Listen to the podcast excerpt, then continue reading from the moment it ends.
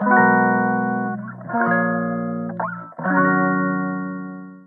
いマールのラジオマールです。今日は3月30日え木曜日ですね。はいもう桜がね満開に近い状態ですね。もうねあっちゅう間ですね桜って。ね先週はまだなんかまだ先かなぐらいな感じだった気がするんですけどね。もう近所の桜も結構8分ぐらい咲いててあのこちら神戸なんですけどね。はい。なんかね職場の近くにもあの桜が結構咲いてる大きな公園があって昼休みに行ってみたらね昨日結構ねそこで桜の木の下にレジャーシートとか引いてお昼ご飯とか食べてるなんか近所の職場なんか職場にのある人たちがいて結構「おおいる!」みたいな。そうそう。すごいなんか綺麗ですよ。うん。いいですねお花見ってね。そう桜ってほんと綺麗ですよね。青い空とピンクの桜の花がね。すごいコントラストが綺麗だなといいなと思いますよねつくづく。また4月春がやってきたなっていう感じがして。まあまあ花粉も厳しい季節ですけどね。そうそう。まあまあそんな感じなんですけれども。はい。今日はですねレターのお返事会ということでレターの返信お返事をしたいなと思っておりますちょっとねあの、まあ、返信するかどうか考えたんですけどあのまあツイッターとかでお返事しようかなとも思ったんですけどまあねこちらの方にレターいただいたんでこちらの方がメインに聞かれておられるんだろうなと思ってまあまあこちらで返信することにしました。はいで内容なんですけどまあまああのマールさんのことが大好きであの質問箱とかねでもお世話になったことも何度もあり感謝しておりますということではいありがとうございます。でただその出版をすることに単純に疑問を感じていますということで、えー、あのどこかで説明されていたら確認不足で申し訳ないですということなんですけどまあまあマニュアル本でね私は治ったっていうことなんですけどあのパニック障害に関する新しい本を出版されるというのはどういう意図なんでしょうかと。であのただあのお金儲けをしたい人ではないと思っています。えっ、ー、とまあ、ですので今回本を出版しようと思った理由などを聞かせていただきたいですっていうことだったんですね。はい。そう。ねまああの一言で言うとですねあの儲からないんです実は。はい。あの商業出版なんですけど一応。あのまあまああの契約内容とかねあのここで公開するわけにはいかないんであれなんですけどあのまあまあ調べていただけるとねわかると思います。あの商業出版の収入収益っていうのがどういうものかっていうのが。まあ、しかもね私みたいに有名人でも何でもないあのネームバリューのない一般人がね、まあ、どういう契約をするのが一般的なのかみたいなのもまあまああの知りまあ調べればね多分大体出てくるかなっていう感じなんですけど、まあ、正直あの儲かりません。はい。まあそれはねその例えば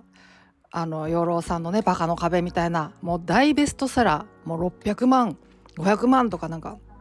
それぐらいね売り上げると、まあ、それで5点が立つみたいなこともあるかもしれないですけどねまあまあそんなことありえないのではいまあまああの儲からないと思ってください。でまあまあ本を出すことになりましたみたいな回をあの放送放送というか配信を、まあ、何回か前にしたかなと思うんですけどそこでまああの本を出す意義あの、まあ、私の中での意味みたいなものも、まあ、それなりにお話ししたつもりなので、まあ、まあ聞いていただければなと思うのとやっぱりその私はそのマニュアル本で治ったんですねそのマニュアル本はもう相変わらずおすすめはしているんですけどあの、まあ、やっぱりそれプラスそれを元にしてやった体験談みたいなものを私はそのツイッターとか、まあ、ブログとかでお伝えしてきてるつもりなんですね。でやっぱり体験者によるまあ体験談みたいなことをやっぱりその発信することに意味があると思っているのでもう本当にね私がやったそのマニュアル本だけでもうそれ読めばもうとにかくみんななんか回復するんだっていうことであればもうひたすらそれをもうつぶやくボットに貸すボットと貸す。でも全然構わないわけなんですけどやっぱりそれプラスね体験それをもとにしてあの、まあ、認知行動療法をやった体験談をやっぱり配信することが何かの支えになるんじゃないかと思ってまあまあまあそういうまあ、配信する活動みたいなのを、まあ、まちまちまとね、まあ、活動っていうほどでもないですけどまちまちまとやってきたわけで、まあ、それがね、まあ、伝えたいっていう思いがやっぱりあるわけなんですよね。で、まあ、伝えるっていう意味ではね、まあ、本書籍っていうのはもう一大カテゴリー一大分野なのでまあまあそのまあまあ分野でね伝えるっていうことができるのであれば一つ、まあ、あのある種のまあ結実するので私の思いが、まあ、私にとっては意味があるなっていうのもあったし、うん、まあまあ活動の一つのまああのなんていうか節目になると思ったのではい。まあまあそんな感じですね。うん、まあただですねそのまあクリエイトするっていうことに対して、まあ、対価が支払われるっていうのはまあ、当然のことでクリエイトに限らずですけどね何事もそうですけどお仕事もそうですけどまあなのでねその需要があって、まあ、それに対してこう正当な評価としてね対価がいただけるのであれば私はもう喜んでいただけます。うんまあ、この伝えるっていう活動今はねもうあの何の対価も発生してませんけどまあまああの商業出版したとは儲からないものなのでまあ、それでもね何かしらの対価がいただけるようになるのであればもっと伝えるということに対してねあの余裕を持って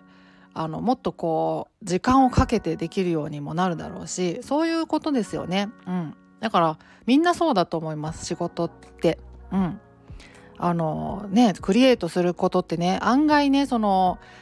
何て言うか好きでやってるんだからみたいなことで思われがちなんですけどまあでもそこにこう何かしらのその対価がな発生しなければやっぱ活動が潤わないんですよね。あの良いものが作れない、うん、それはもう歌手でもそうだろうし俳優でもそうだろうし作家もそうだろうしもちろんそうなんですよ、うん、だからそのまあ作ってねそれをこうに価値が生まれてお金が発生するっていうことがですねまあお金儲けのためにやってるみたいな風に取られてしまうのはまあ非常に残念だなと思いますね。うん、まあまあ今回ね、まあ、私も本を出版するっていうことでまあまあそもそもねあのまあ私の名前で著作が出るっていうことでそれなりに責任が発生するわけなのでまあかなり悩んだのは悩んだんですけどね出版自体。まあでもそういうお話をいただけてお話をいただけるってことは需要があるっていうことなのでで私も伝えたいっていう気持ちで、まあ、この活動をちまちまとね、まあ、コツコツと続けてきたわけでまあまあそのか、まあ、それが一つの形になるっていうのであれば私にとっても意味があるしでねそのまあ専門家の方に監修もしていただけるってことであの私もありがたいしねその私のこう伝えてる内容とかなんか伝え方とかが何かこう何かこう大きな問題がないかみたいなことをちゃんと見ていただけるっていうのはまあまあありがたいので、うん、まあまあそういう形でまあ商業出版できたっていうことが、まあ、今後の活動にもねあのすごくいい影響があると思ったしまあまあ伝えるなまあ伝えるっていうことで、まあ、信憑性がそれなりに出るかなっていうのもあったしね。まあそういうこともいろいろ考えたっていうことなんですけどまあまあまあ少なくともですねまあ今回ね普通に私あの普段仕事をしてますからあのね執筆の時間なんかもまあまあその間を縫ってっていう形になるのでまあね仕事から帰ってきて夜遅くまでとかっていうこともありましたし、まあ、土日を使ったっていうことは当然あるしまあまあそんな感じでね一生懸命書きましたっていう感じです。